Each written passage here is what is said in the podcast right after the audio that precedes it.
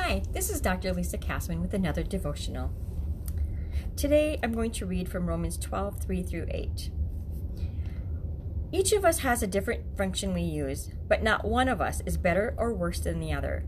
Some might think, well, since they are more successful or maybe more talented in sports or hobbies, that they are better than us.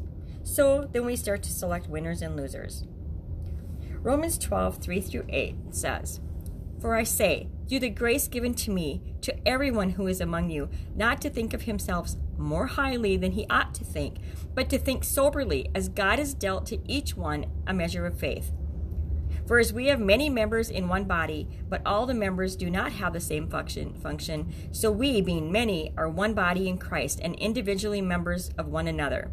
Having then gifts differing according to the graces given to us let us use them. If prophecy, let us prophesy in proportion to our faith. Or ministry, let us use it as in our ministering. He who teaches in teaching, he who exhorts in exhortation, he who gives with liber- liberality, he who leads with diligence, he who shows mercy with cheerfulness.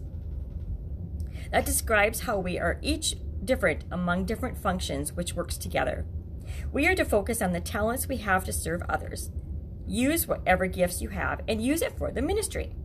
Verses 6 through 8 says, God has given us each the ability to do certain things well. For prophesy, then prop- for prophecy, then prophesy.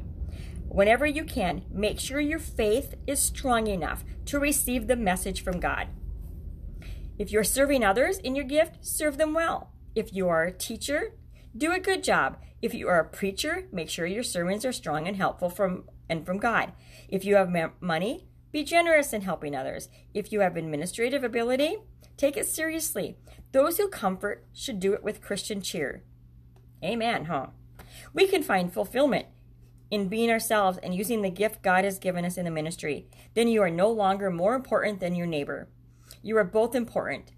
Do you appreciate others for who they are without making them feeling different? God's view on others is to work together with cooperation, not competition. This is the first step to building a loving community.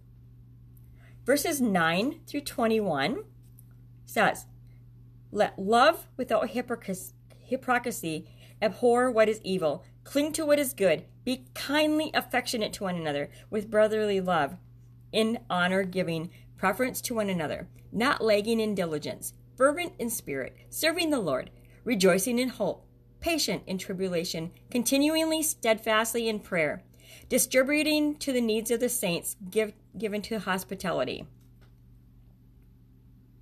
Bless those who persecute you. Bless and do not curse. Rejoice who's re- who rejoices with you, and weep with those who weep. Be of the same mind toward one another. Do not set your mind on high things, but associate with the humble. Do not be wise in your own opinion. Repay no one evil for evil. Have regard for good things in the sight of all men. If it is possible, as much as depends on you, live peaceably with all men. Beloved, do not avenge yourselves, but rather give place to wrath. For it is written, Vengeance is mine. I will repay, says the Lord. Therefore, if your enemy is hungry, feed him. If he is thirsty, give him a drink for in so doing you will heap coals of fire on his head.